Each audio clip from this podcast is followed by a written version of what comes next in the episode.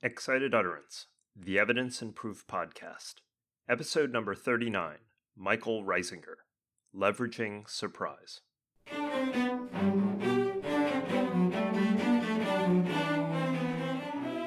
Welcome to Excited Utterance. I'm your host, Ed Cheng from Vanderbilt Law School. Excited Utterance is your podcast for cutting edge scholarship and developments in the world of evidence. Our goal is to bring a virtual workshop to you every week throughout the academic year. This week, our guest is Michael Risinger. Michael is the John J. Gibbons Professor of Law at Seton Hall Law School. Michael teaches evidence and remedies and has written widely in the area of evidence and proof, including articles on forensics, innocence, and the burden of proof. Our podcast today features Michael's new article, Leveraging Surprise, which is forthcoming in the Seton Hall Law Review. Today's interview, though, departs a bit from our usual format. Over this past weekend, Seton Hall hosted a symposium in honor of Michael's retirement from over four decades of teaching, which is where he presented his new article. So rather than just talk to Michael about his paper, I thought I would have him reflect on some broader themes from his career as well. So, for example, I asked Michael to talk about his 1989 article in the University of Pennsylvania Law Review with Mark Denbeaux and Michael Saks on handwriting identification and the forensic sciences. I'll also ask him for his thoughts on the progress and future of forensic science and his plans for the future. I hope you'll find this partial retrospective with Michael as entertaining and enjoyable as it was for me to do. Michael, delighted to have you on Excited Utterance. Thanks for joining us. Thank you for having me. Let's begin at the beginning. I think it's fair to say that you are known for many things in evidence law, but one of the things you're well known for is your rather seminal 1989 Penn Law piece on handwriting identification. Can you tell us a little bit about the genesis of that project and what took you into the world of handwriting identification?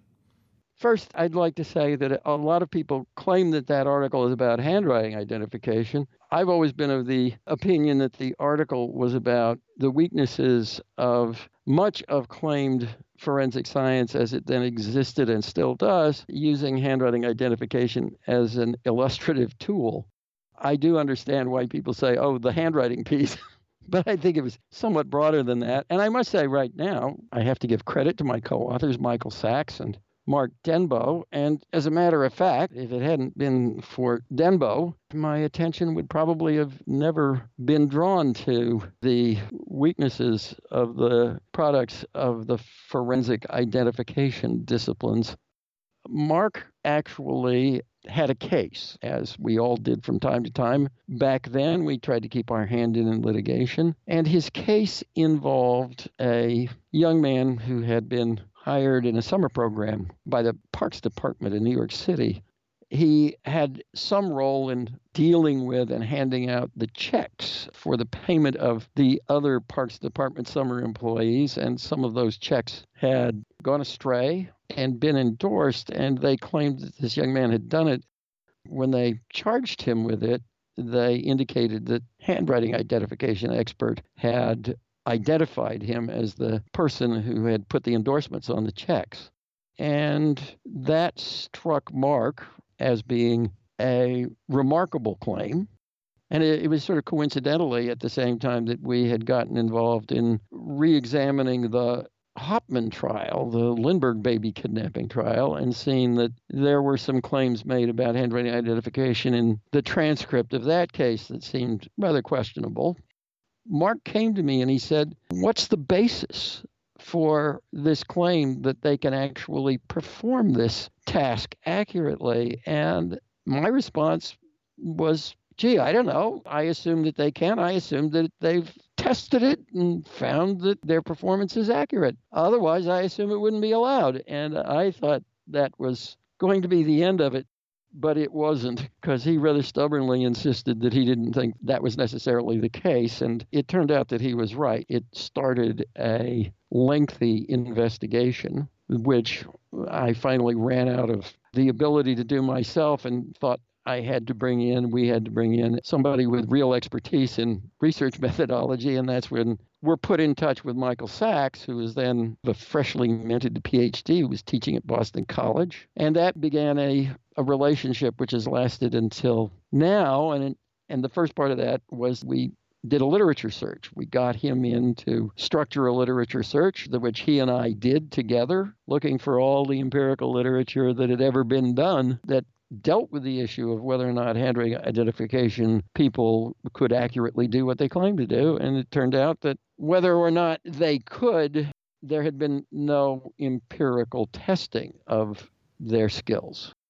How surprising was that? That you looked under the hood and found no empirical literature suggesting that they could do what they claimed to do?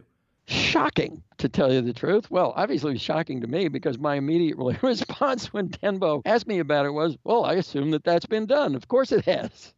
So, boy, you want to talk about egg on my face. After all of the work that went into doing the research, and incidentally, it was kind of interesting because the research was then being done in connection with and in support of the defense of another case the Sydney Biddle Barrows prosecution, otherwise known as the Mayflower Madam case, in which they were proposing to connect Sydney with the certain records of the escort service that she was charged with running at that time. So the research was all driven by this practical notion that it, if there's no empirical evidence, then it shouldn't be allowed. The result of that was actually, in the Barrows case, that faced with what was going to be, I suppose, a serious piece of litigation as a result of that and other factors, Sydney pled to, let us say, a much reduced charge.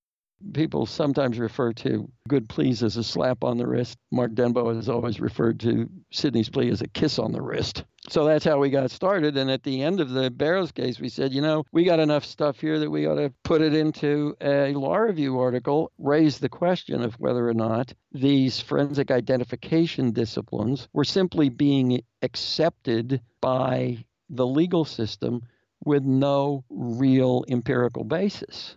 And let me say that I agree with your characterization of the paper. The paper was about handwriting, but really it sparked off the revolution, at least in the academic world, of understanding that forensics didn't have the empirical basis that we all thought that it did. I think it's, on the other hand, fair to say that the legal world hasn't moved that much on forensics in the last 25 years, despite the fact that many of us agree with your position. First, let me ask you do you agree with my characterization on that? And if so, why do you think nothing has changed? Well, I don't quite agree with your characterization. I think that quite a bit has changed. It's like turning a battleship, and the changes that have happened are cultural changes. Cultural changes in forensic science take a long time, just like they do in a lot of other enterprises and cultural changes in the evaluation of forensic disciplines by courts also have taken a long time. So I get your point. There certainly has not been as much progress either in doing the research to provide the validation to these areas as we would have hoped over the course of 25 years. And the response of courts challenges in these areas has been woeful as the people who wrote the 2009 NAS report. But they pointed out that the courts had been of not much use in disciplining the forensic disciplines into conducting the required validation research. So I don't know. I do know that there has been a change in attitude among the players in forensics, partially because the older generation has passed on to some extent. For the new generation, what do you think is going to be the most fruitful avenue for them to pursue. As you were talking, you said that it's like turning a battleship. So is the game to keep pounding away, or do you have other ideas for a different tack to take? Oh, I wish I could say I had other ideas, but I don't. There's no option but keep pounding away, keep trying to get the leaders of each forensic discipline to understand that the foundational research for that discipline has to be done and that that foundational research has to be done task specifically. It has to be done in regard to each individual recurring task that they testify to in court. They have hoped for years that there would be a magic bullet a silver bullet that would allow them to do one study have their discipline perform well on that one study and that that would lay to rest all possible objections. And I think they're now coming to understand that that hope which they held out when they decided that they had to do something in the 1990s is a false hope that unless they do a lot more foundational research that the issues won't go away because validity of the assumptions upon which they actually testify in actual cases simply will not have been provided. Now, let me turn away from forensics for a minute and move to the present. Your latest piece, which you wrote for the conference celebrating your career, has, I think, two main aspects. First, broadly stated, I think you argue against the use of quantitative probabilities to model the burden of proof. And then, second, you have this really interesting suggestion of using surprise as a way to think about the burden of proof. Let me take those two ideas in turn. So, first question is why do you dislike the use of quantitative probabilistic models? There are a lot of reasons. Obviously, I'm not alone in having some reservations, let us say, about the use of formal probability theory as an appropriate model either of reason or decision. There's been a lot written on it, and I am merely one of many on that. For myself, I think the worst part of it is that for most applications of formal theory to the trial context. Uh, formal probability theory, I, I best represented by attempted applications of Bayes' theorem and Bayesian analysis, simply won't work without cardinal numbers. And much of the information that is presented at trial that bears on the factual details of the episode that gave rise to the controversy in front of the court simply is not amenable to generating justifiable cardinal numbers. The response of Bayesians to that is simply, in my opinion, to make the numbers up. Now, they don't make them up by simply drawing them out of a randomly distributed hat of cardinal numbers. They make them up through a process of mental betting exercises. And I don't think that such mental betting exercises actually can generate numbers of sufficient specificity and cardinality for most of what we ask fact finders to do in a litigation that formal probability theory can be utilized. And i don't think that it therefore provides an appropriate model. So as an alternative you propose using surprise. Tell us a little bit about how the surprise idea works and what made you think of that as the mechanism to use well, it occurred to me, and this was before I knew that other people had played with this also, but it occurred to me, and I guess about seven or eight years ago, it, it had niggled at me that there was something going on when I thought about what I believed about the truth or falsity of a proposition. It's to use in a non technical terms, it's probability, but not in a formalized probability theory sense. It's likeliness what I usually asked myself was, well, how surprised would I be if it wasn't true based on what I know? That seemed to me to be a natural question to ask, trying to assess my own degree of belief on the basis of all the information that I'd taken in. I started thinking about this, saying, well, surprise is an interesting phenomenon because it's a human universal. It is a fundamental emotion. It is something that people understand and can access directly in a way that explanations of formal probability theory simply cannot be accessed and understood by a large percentage of the people. Certainly, in my experience, a, a great majority. And therefore, if surprise is actually mapping on to what we think this information really means, maybe we can use it to define how strongly our degrees of belief which are measured by this notion of surprise if the opposite were true, how strongly we want them to be in order to make important decisions. I sort of got this idea in my head and I started researching it and then looking around to see if there had been any other work on it. And it turns out that there has been. And there was a, a British, fairly prominent British economist uh, named Shackle, G L S Shackle, who made surprise a centerpiece of his notions of degrees of belief in economic planning. Now, Shackle's ideas and mine don't map onto each other exactly. I felt, in some sense, emboldened to go forward with the project by virtue of the fact that somebody else had thought the, the notion was foundational enough to do serious work with it. So that's sort of how I came to be where I am now. So, finally, let's look a little bit to the future. At the end of this year, after over 45 years in the legal academy, you're planning to retire. What's next for you? Are there still law projects that are on the table, or hobbies or interests that have been long neglected, or books about surprise as a way of characterizing the burden of proof in your future? What's in store for Michael Risinger? I don't know. I think nothing much is going to change.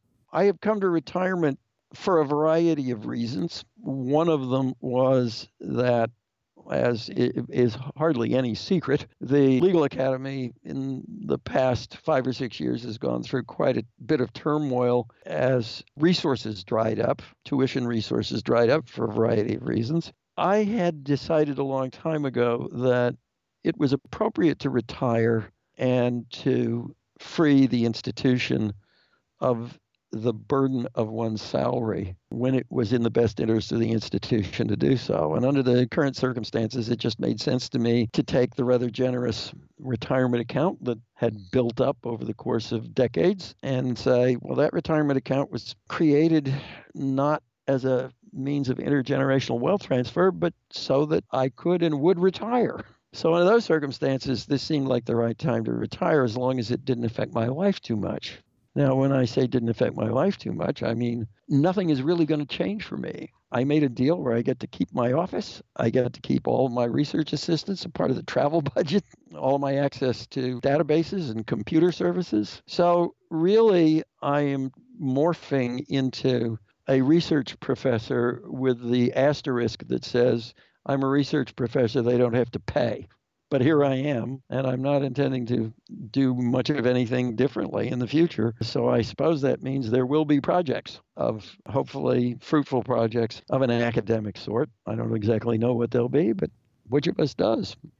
Well, Michael, I want to say that I'm delighted to hear that retirement is not going to change very much. I want to thank you for coming on the show and sharing your thoughts on a remarkable career so far in the world of evidence law and I certainly look forward to reading more of your work in the future and continuing to have your help on various projects.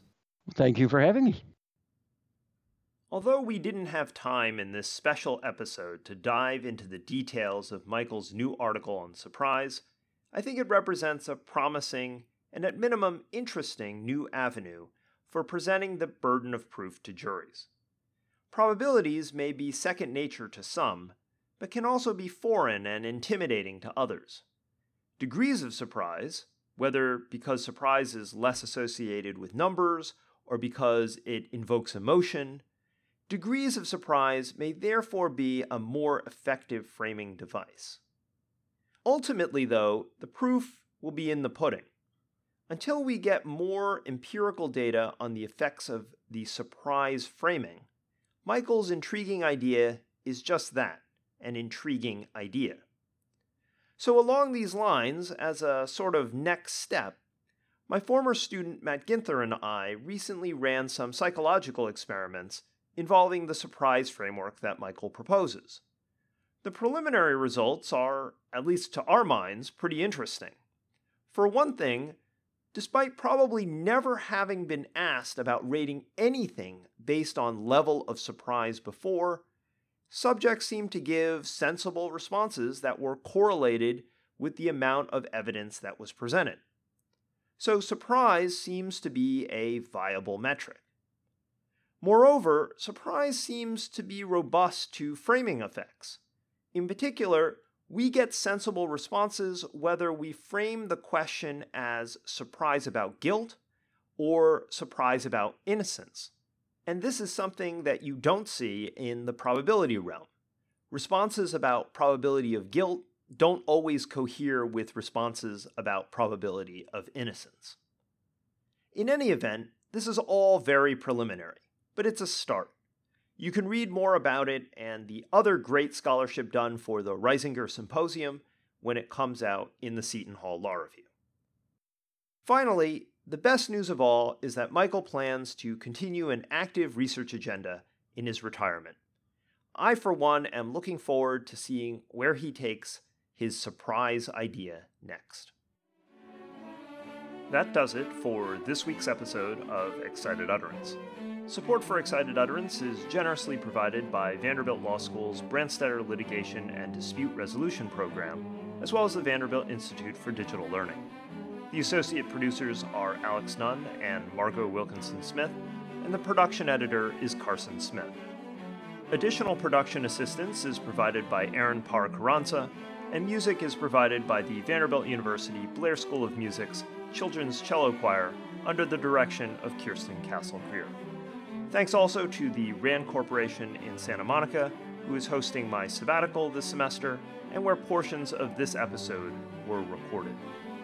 I'm your host, Ed Cheng, and I hope you'll join me again next week when we take on another new work in the world of evidence and proof.